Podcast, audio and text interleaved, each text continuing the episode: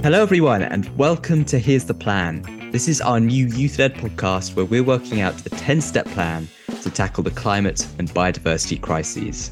I'm James Miller. And I'm Bella Lack, and this week we're going to be diving into the big, messy, and controversial topic of carbon credits.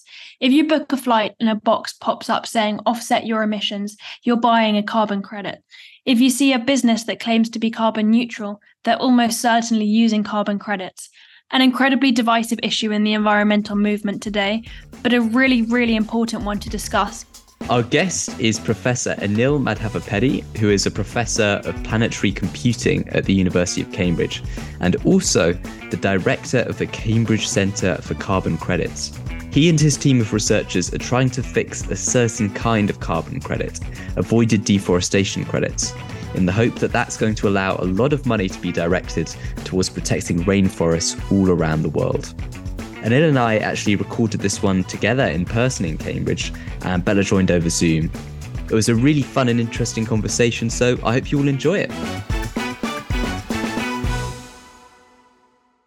Hello, Anil. Thanks so much for joining us today. It's a pleasure to have you here. And one thing that Bella and I have decided to do with this podcast is start with a slightly unrelated but really fun icebreaker to kick off each podcast. Sounds good.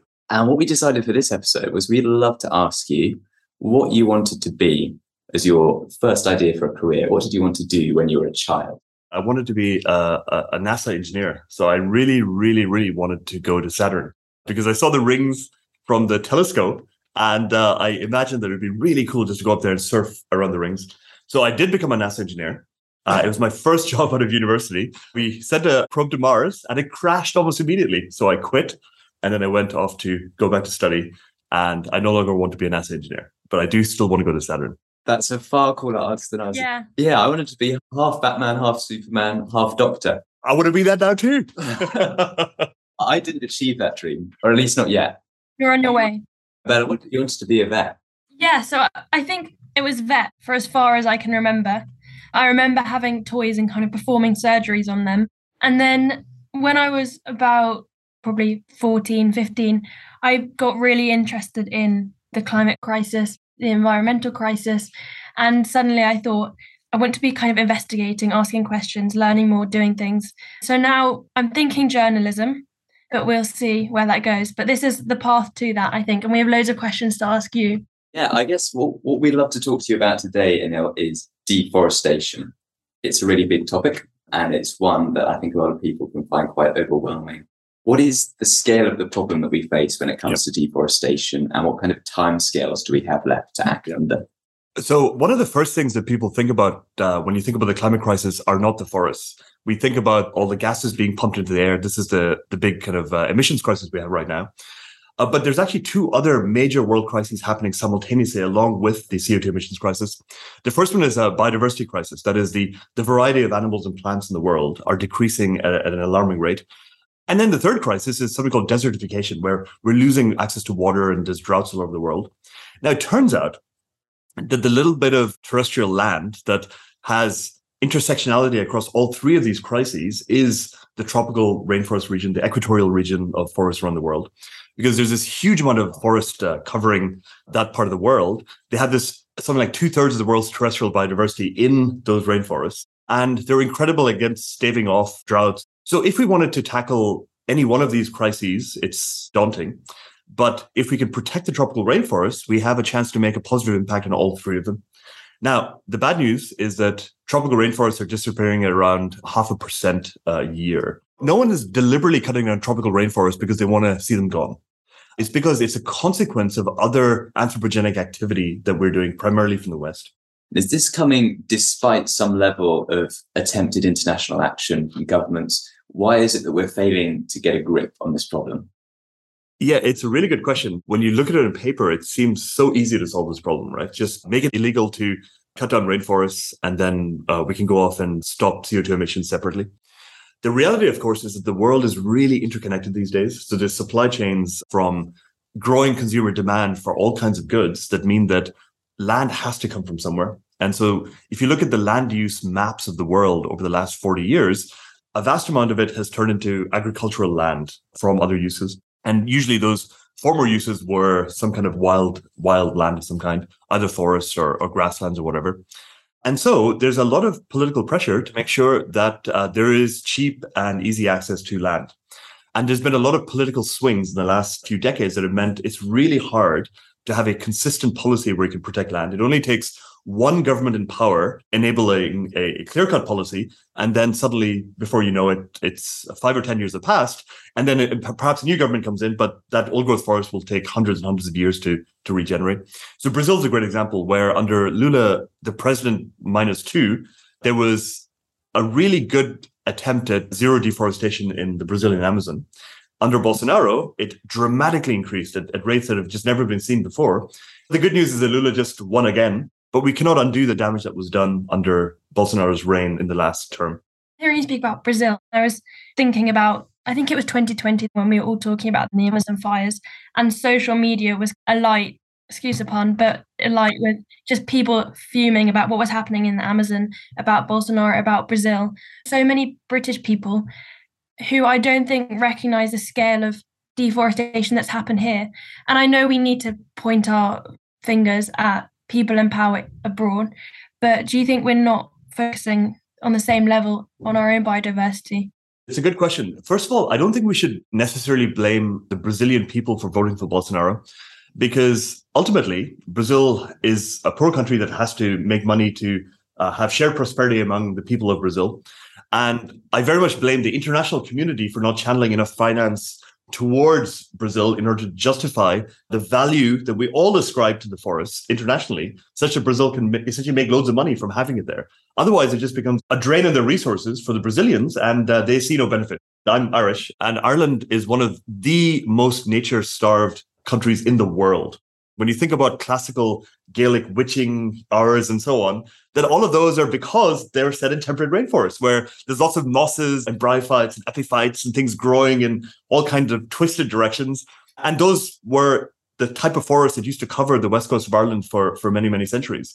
These days, with overgrazing uh, and overfarming, the popular view of Ireland is uh, rolling green hills. They're beautiful, but they make me really sad from a biodiversity perspective. They don't have anything like the level of density that we used to have and that we could have if we bring the temperate rainforest back. Now, coming back to what you just said on finance, because I think this is a really critical issue. There's going to be a lot of discussions about how richer countries can compensate countries that are being more affected by climate change and compensate for the emissions that they've contributed historically to make that happen. And we're seeing a real problem internationally in terms of wealthier developed countries failing to transfer enough money to developing countries. Do you think that governments are going to live up to those promises and the transfer of wealth they should commit to? Or do you think that we need to step in and supplement that? At COP26, there was a pledge to halt deforestation by 2030. There's been, I must say, very little action towards that concretely uh, in terms of real policies that will slam down across the world to make sure that forests really are generally preserved. The rate of deforestation has increased markedly during the pandemic. Things are getting worse at a faster rate. So it's hard to see how we can suddenly halt deforestation by 2030. And so I think one of the, the big tools to affect the way the governments work is by private businesses and, and generally the industrial sector stepping up and trying to pour finance into zero deforestation policies. And so these are a variety of approaches. One of them, for example, are zero deforestation commitments in supply chains that say that we will not use any products that have been made as a result of deforestation somewhere. And they, they have to track all of their very complex modern supply chains. And the other one is by a mechanism known as carbon credits. And what carbon credits are is that anytime a business has some necessary emissions that they have to do in order to perform their actual service, we can find an action that has an equivalent climate benefit to the climate damage that was caused by that action. So, for example, if we decide to go off and fly to California for a conference, then we can measure the amount of CO2 and contrails and the damage caused by that flight, and then purchase, for example, a bit of rainforest preservation action somewhere in the in the equatorial belt, and that will in turn drive finance from the global north to the global south in order to make sure that we're ascribing value to those forests because we do have global value because there's a huge amount of carbon locked up in those and co-benefits such as biodiversity. And so we can then apply a voluntary tax on our actions in the north in order to help protect those. And then as this market grows, this voluntary carbon market is known, the idea is that governments will see that businesses are self-regulating towards a course of action that is helping to protect the rainforests. And then the governments can legislate to get the remainder uh, in line and make sure that everyone is, is obeying the same rules. So this way, governments don't have to figure out how to avoid disrupting their own industries. Industries can reconfigure themselves to make sure that they measure their own damage. They continue to decarbonize the bulk of their emissions. They purchase offsets in order to stop the residual necessary emissions. And then they provide an interface for governments to actually help uh, make sure that happens. I think if you say the word offset in the room of environmentalists, it's bound to kind of divide and rile them up, unlike any other word. Totally. Could you elaborate on why it's so controversial in the environmental world? Absolutely. So it's controversial for good reason because there's very simple math that we have to do when it comes to any kind of carbon offsetting. If you cause some damage, you have to have a good, accurate, and conservative estimate about how much CO2 has gone into the atmosphere and how much methane. So in this case, CO2 lasts for about 250 years or so in the atmosphere. So it causes a huge amount of multiplicative warming damage over the years. And then you have to say, well, I have to make sure that the climate benefit of an offset that I'm claiming matches that and 99.999% of the time, our estimates of the damage we cause is too low. And the amount of benefit that we're claiming from a carbon offset project is also way too high because the projects might not be real. There's no way to verify that they're actually doing what they claim. They might be not very permanent because, for example, if you start a tree planting project and the trees die after uh, two or three years, because after the initial project was started, there wasn't enough attention paid or it was the wrong kind of trees, many things can go wrong, then that is not a valid carbon offset because it has not had any climate benefit. And then the final thing is something called leakage, where we can claim to purchase uh, a bit of climate positive action somewhere. But if that just results in other negative externality happening somewhere else out of sight, then uh, we still have no global benefit. So, for example, if you pay someone to avoid deforesting a plot of land and they simply deforest something next door, that's called local leakage and there's no global benefit. And so we need an edge in order to make carbon offsetting and the whole mechanism much more robust. We need to ha- figure out how to verify these things. We need to figure out how to measure the benefits and the damage more accurately. Uh, and we need more transparency because we need to call out the bad actors who are claiming and greenwashing because they said they've they fully offset their emissions, but they haven't. And we have to make sure that they're named and shamed and do the right thing.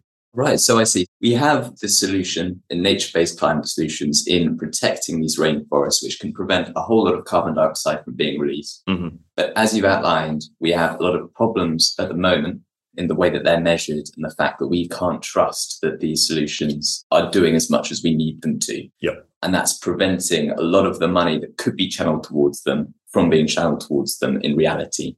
And it means that often when people are using them, they're not using them to effectively offset their own emissions. And so that's causing problems. So what do we do? How do we fix that? Well, there is some good news. In the last 40 or 50 years, we've been launching loads of satellites into space, and these satellites are full of sensors that help observe the planet at a global level. So in about 1984 was the first year that the Landsat series of satellites were launched by NASA. And Landsat is a multispectral satellite. So it takes kind of optical and a few kind of near optical wavelength pictures of, of Earth. And this means that we've got decades and decades worth of snapshots of the planet that we can use to figure out, first of all, where the important bits of land are, what is happening from an objective perspective, you know, without having to send people into the rainforest and actually figure out if they're, they're being uh, degraded or not. But then, in addition to just looking at something at a shallow level, there's been some even more advanced satellites launched that are even more exotic. There's something called GEDI. And GEDI was set up by a Star Wars fan, essentially a massive LiDAR, the sort of thing you get in a self driving car, mounted on the International Space Station. And the International Space Station does this nice east west orbit. And what it does is it lets us estimate more than just the fact that there's a tree there. It also lets us estimate the height of the canopy. And so we can combine a lot of these, these satellites and all the different kind of forms of data they're getting us to form really accurate and ongoingly updated views on where the forests are, how many trees there are, what sorts of trees there are, and generally what the health of those forests are. And so this means that we can start to bring around transparency because we can say that if someone is making a claim about, for example, rainforest preservation, then we can take their claims and then we can independently verify them and assess them against other equivalent parts of the world as well. And so this gives us, for the first time, I think, a global footing in order to compare carbon offset projects. So if we can just objectively count the trees and measure their health, then we can start to be much, much uh, more accurate about, first of all, pricing how much these things should cost, but also measuring the climate benefit. Mm-hmm. And, and doing so in such a way that doesn't require each individual purchaser of carbon offsets to worry about these things. One team of scientists can crunch through the satellite data and pro- freely provide all of the data to all of the countries worldwide, and then use that as a as a basis by which we can we can make these assessments. I can see how if you're doing that kind of measurement on a patch of land that's being reforested, you can see the impact that's happening. You can see that the trees are growing, and you can imagine that that's locking away more carbon. Mm-hmm. But when you have a pre-existing area of forest that you're trying to protect with money, the situation's different, isn't it? You've got to see whether or not the money that you're pouring in is actually making a difference. You don't know whether or not that forest would have been protected anyway. How can we know that? That's a really good question. So let's say we've got a huge amount of acreage of tropical rainforest most of that rainforest is not in danger of being cut down. It's only the edges of the rainforest and places where there's roads and access by river and so on. We don't want to have to pay uh, to protect everything because that would be really expensive. We'd rather focus our attention on the in danger parts of the rainforest. This is a concept known as additionality, which is can we measure how much the addition of finance would have changed the course of the life cycle of this this part of the forest versus if we hadn't put that money in, if we hadn't provided some alternative livelihoods and so on. And so there's a very, very simple way we can measure this using satellites. So let's say we have got a patch of rainforest, for example, in the Tambopata River in Peru.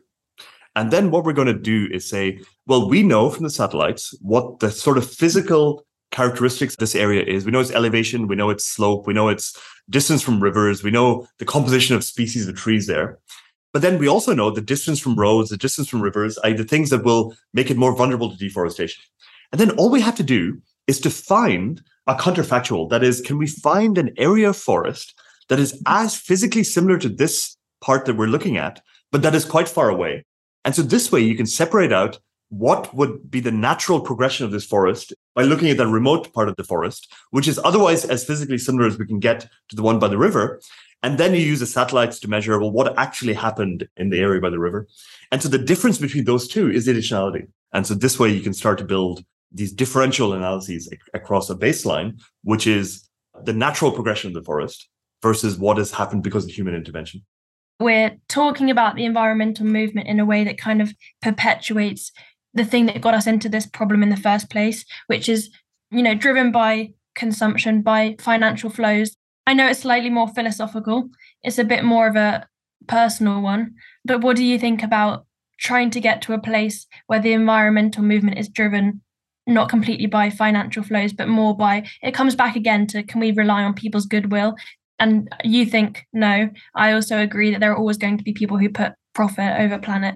Gosh, Bella, that's the question at the heart of everything we're doing, isn't it? Because we really want to figure out how we can get society's norms to a point where environmentalism is normal and it's abnormal to do things that contribute towards the devastation of the planet. There is good news in history, though. For example, the, the Montreal Protocol in the 80s led to an agreement to not use CFCs in order to prevent the hole in the ozone layer from growing.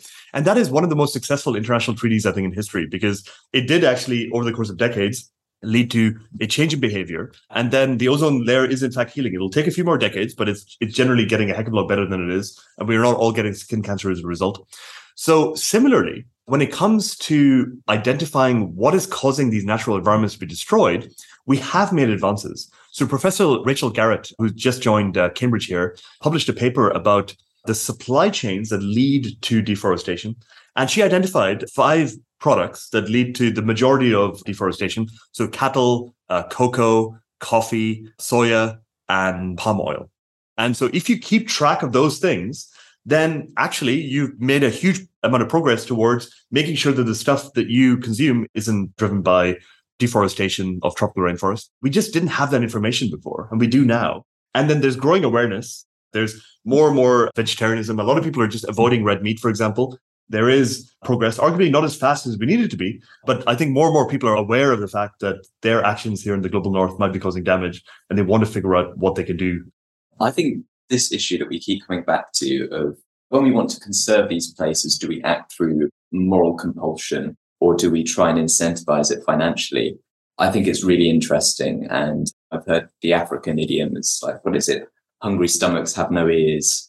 I, I think there's a lot of truth in that. And when people are struggling to meet their basic needs, not only does it kind of feel quite patronizing to tell them that they have a moral obligation to protect these places, but also it's just not going to be effective in many cases. But on the other hand, if you are paying people to protect these places through payments for ecosystem services, through carbon credits, I can see how that might be less permanent in some ways you know, what happens when these payment schemes stop? Could the forest just be cut down and you lose all of that carbon that's been locked away?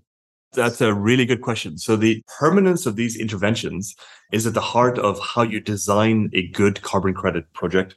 So whenever you're coming up with these projects, remember, we're not just often directly paying people to avoid cutting down the forest. We're trying to provide alternative livelihoods in the local regions uh, that will provide perhaps a slightly less profitable way of making a living versus doing a clear cut, but there is still a viable way of, of surviving. For example, in the Gola rainforest, they do mixed forestry cocoa growth instead of doing clear cuts of the Gola rainforest. And the chocolate uh, doesn't uh, sell for quite as much as, as palm oil, but it's still a pretty good living. And then carbon credits are brought in to tip the scales.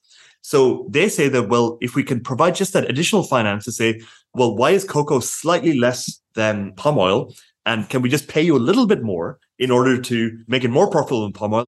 And so these kind of projects constructed like that, where you have local livelihoods in mind, you give them alternatives, and then you use carbon credits to shore up just the difference. So you're not kind of trying to pay for the whole thing. And this in turn means that more money is available for more of these kind of tipping points around the world. And the massively positive benefit of setting up local industries is that those industries tend to then provide more permanent livelihoods across community benefits and general shared prosperity. So, for example, if you go to the RSPB site, you can buy really nice chocolate from the Gola rainforest. That is going towards building an industry in Gola that will then result in the local communities avoiding cutting down the rainforest. And that is a kind of a gold standard of project design. So directly paying to protect land is not often the right thing to do. One thing to keep in mind is whenever you buy a carbon offset, you have to keep an eye on what percentage of that money is going towards the local population. And often it can be less than 1% of, of the carbon offset you purchase. Local livelihoods has got to be one of the key metrics around an effective carbon credit. If you purchased a, a highly packaged carbon credit where 99% of the money is going towards intermediate brokers or banks, then there, it's a very ineffective one. So local livelihood is in addition to additionality and leakage and permanence and biodiversity impact, one of the key metrics that we look at. Because ultimately, if we don't bring shared prosperity to the global south, then there's kind of no point saving the rainforest because we'll never be able to hold it off for long enough to protect them. We've been through additionality, how you calculate that. You've, you've talked about some of the ways that we can try to ensure more permanence in these projects. But how on earth do you deal with that problem of leakage? How do you know when you start a project that it's displacing harm elsewhere? Because it could be anywhere in the world, couldn't it? There's a big project called Trase set up in, in Stockholm that is tracking the world supply chain. So you can keep an eye on where the global flows of products are. And this is a remarkably hard thing to do, but they've used that to determine, for example, the vast amount of deforestation in the world is, is due to agricultural demand. And they just had a paper on that uh, just a few months ago that really covered and uncovered all of the, the various flows to, to give us a good sense of that.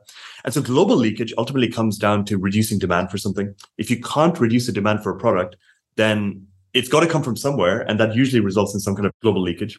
For local leakage that is in the area where the project is happening, you've got to look into foregone production. You've got to say, well, if we haven't covered that opportunity cost fully, then someone else there will come and take up that opportunity. And so that just means paying more to the local people in order to make sure that we can accurately account for what they might have otherwise have done. Because remember, that's how we make our decisions, right? You don't make a decision saying, I'm going to have uh, this particular thing to eat right now. You're going to say, well, the opportunity cost of that is that I can't do something else right now. I can't eat something else or I can't go for a run or whatever. We always make these decisions based on what we couldn't otherwise do. And so you've got to apply the same the same rule when you start uh, tackling leakage. Could I hone in on kind of two phrases you said in the last five minutes or so? One was saving rainforest and one was tipping points. And I think both of them suggest that there's this binary kind of we save the earth or we don't.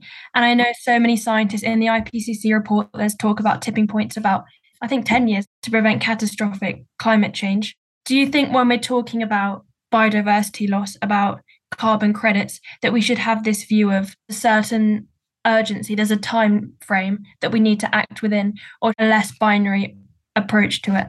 It's definitely very important to avoid climate exhaustion where you know you think there's nothing we do will will make a difference and therefore don't bother doing anything.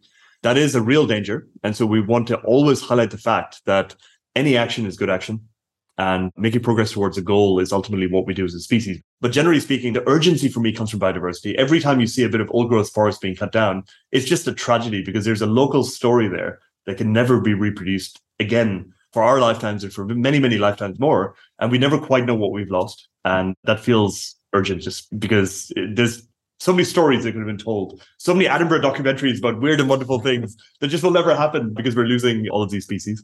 Can I change my answer at the beginning? When I grow up, I wanted to be David Attenborough as well. Oh, well. And I still want to be David Attenborough when I grow up. Didn't we all? I actually, I don't know if James knows this, but I found David Attenborough's address when I was younger. He lives in London. I would take a photo of myself holding ants and things like that, snails, and send him photos. And he actually replied to these photos because he replies to any kid under 12 because he feels like he has an obligation to kind of nurture the next generation. So to anyone under 12 who wants to go and put photos of themselves through his door, actually maybe don't. I think he has better things to do. I'm going to find pictures myself when I was uh, uh, under 12. I'll, I'll get my mom to send me some. Well, I think if there's anyone under 12 who's lasted this long into an episode about carbon credits and deforestation, I think we should point them in David's direction. Absolutely. I want to be them when I'm older. we are talking about targets and whether or not we should use specific binary targets. There's one target that's coming up in the pipeline for biodiversity, and that's the 30 by 30 target, protecting 30% of our planet's terrestrial ecosystems by 2030.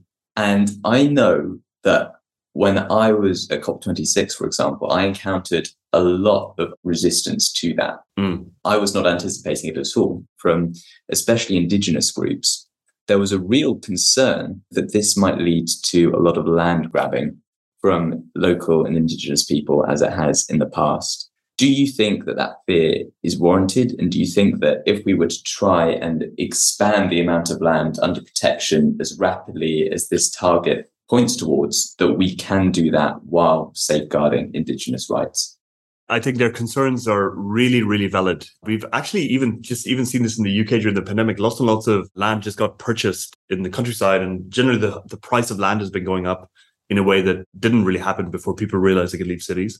And for indigenous people, this is a huge danger because they have an existing way of life. And if someone comes along and purchases this land and tells them they simply cannot do what they were doing before, then this destroys their way of life.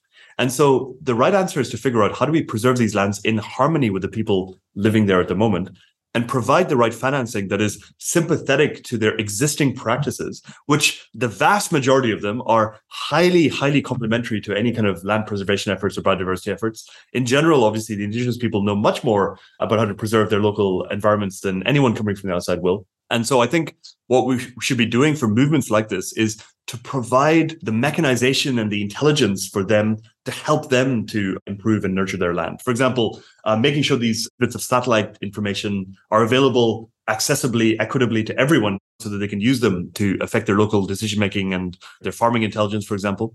We also then have to make sure that any financing we do is not just coming in with impositions, but it's it's a cooperative set of agreements so they can all work together there's just this really narrow road to success. It's a balancing act between the global needs and the local needs of all, all the people who are living in their moment.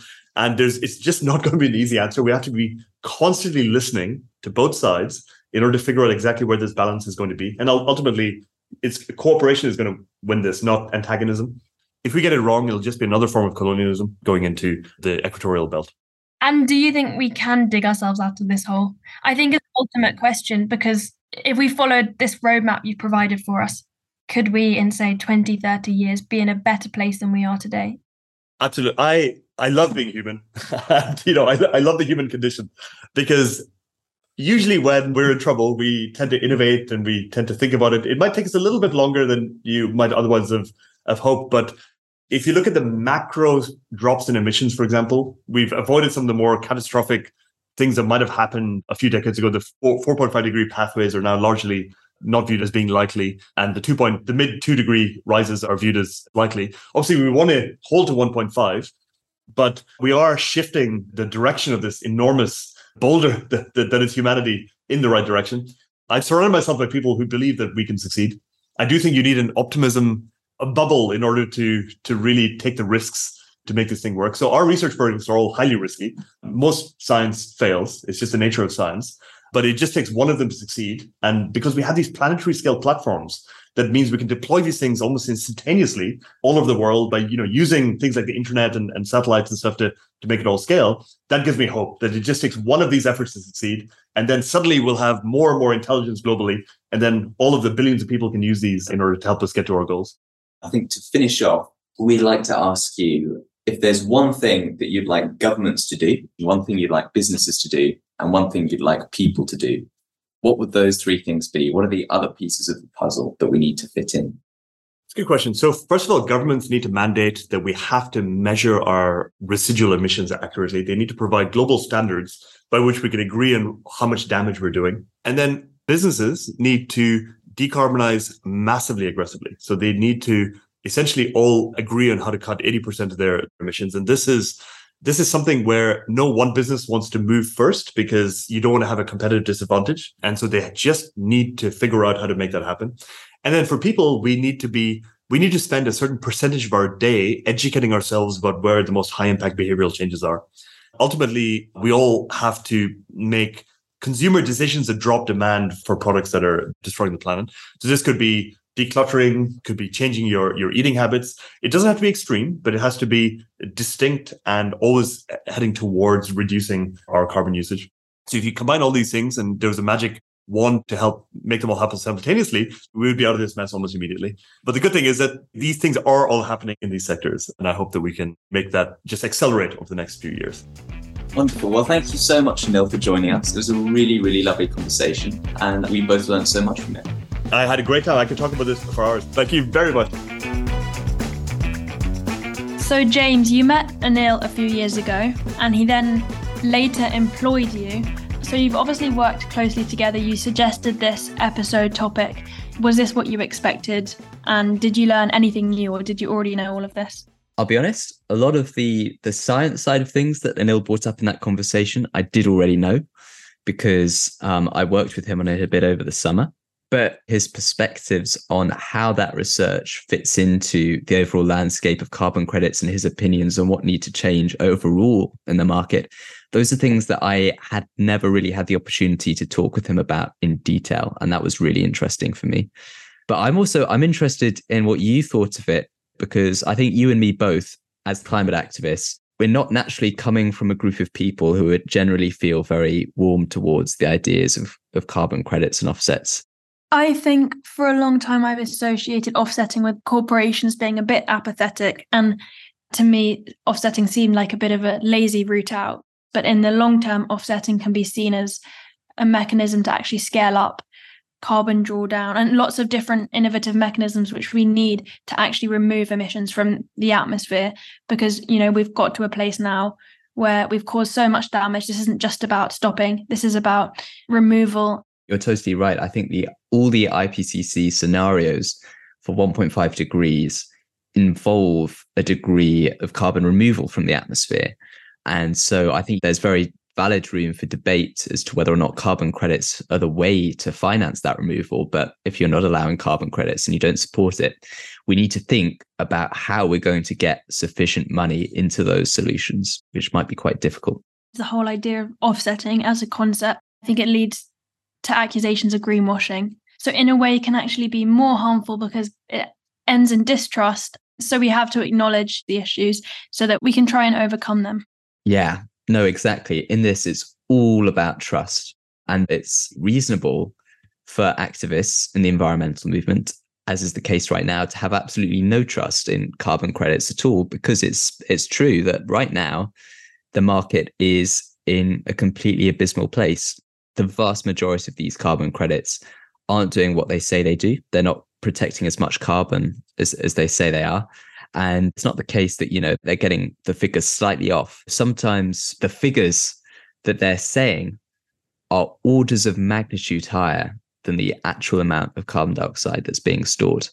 I think, therefore, it comes back to us as well, as well as the corporations, but tailoring it to the listeners to demand a strengthening of quality assurance to make sure that the schemes offered are trustworthy and won't result in people completely going off the whole idea itself. That's what Anil's trying to fight in his corner with, with the Cambridge Centre for Carbon Credits. And there's also a body called the ICVCM, the Integrity Council for the Voluntary Carbon Market. ICBCM. ICVCM, because there's this market has no government regulation at all.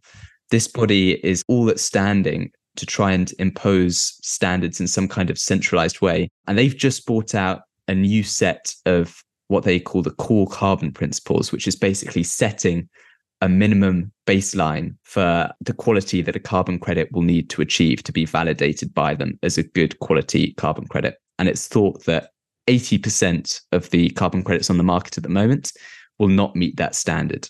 That may be a real game changer. And I think the other really important aspect to this is, as you say, it's making sure that companies aren't using offsets and carbon credits as a way to detract from the real decarbonization that they need to do to eliminate emissions from within their operations and their supply chain. If we can make sure that carbon credits don't substitute for that, then that will eliminate a lot of that problem of greenwashing. And there's an interesting report that was released by a company called Sylvera that did a study that looked across, I think it was 102 different companies across a whole range of different sectors. And they found that the companies that tended to buy carbon credits, they were reducing their real emissions, their direct emissions and their energy consumption emissions by an average of 6.2% every year. And the companies in the study that didn't buy carbon credits, they were only reducing their real emissions by 3.4% every year.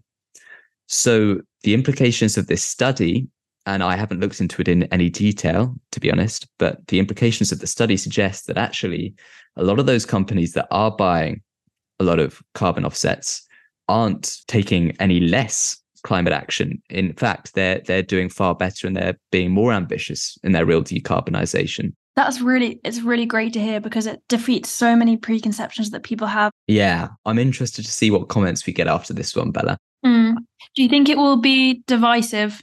Yeah, I'm looking forward to being cancelled by the environmental movement.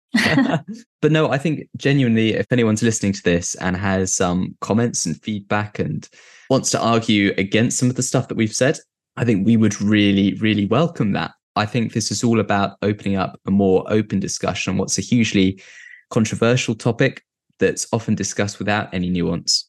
Ultimately, this voluntary carbon market, I think there's no controversy about the fact that at the moment it's it's pretty awful. I think the controversy is as to whether or not we can fix it, whether it's redeemable. And that's something that we need to talk about very, very quickly because this market is starting to scale very rapidly. So, James, I think we should get started on what people can do because the topic is complex. The episode has been long, but there are quite a few concrete things that people can take away and do. Exactly. So, I think a good way to start for this, if you're looking at a business and you're thinking, are they doing the right thing? There's um, a body called the Science Based Targets Initiative that you can get companies to sign up to, and that sets targets for that real decarbonization that they need to do in their supply chain. And there's also another body called the Voluntary Carbon Market Integrity Initiative. That's very much doing the same thing. It's setting out principles for how much companies should decarbonize in the real world before they should get carbon credits. It's setting out principles for using carbon credits in a robust and ethical way. So get companies to sign up to that initiative to abide by those principles before they start to use carbon credits.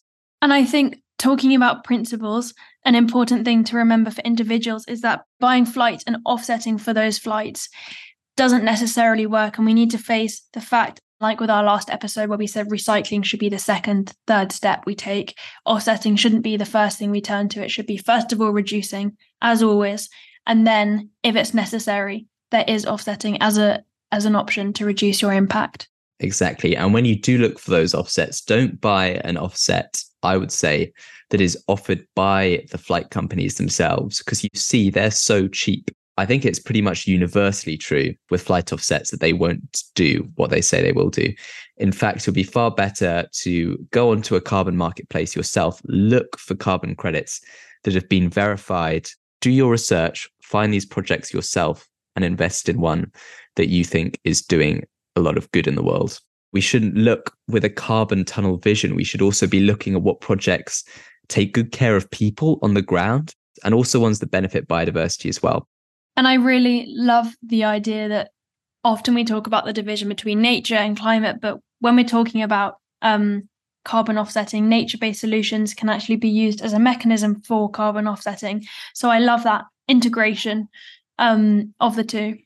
Definitely, definitely. So I think it's just like a general summary key takeaway, I would say for carbon credits is that it would be great if everyone could learn about these and before doing any campaigning, any advocacy surrounding it, make sure you know what you want because sometimes these issues are complicated and this is definitely one of them.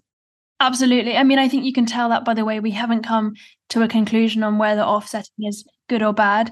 And very rarely can you, in the environmental movement, come to a conclusion if something's good or bad. But we have discovered that if you go through the right verification processes, if you don't use it as your first option, if you use it within a patchwork of other solutions, it can be incredibly helpful. And right now, we have to do a bit of cathedral thinking and realize yes, we don't have the exact solution, but we know kind of where we want to go. And this can be one of the steps to get towards that.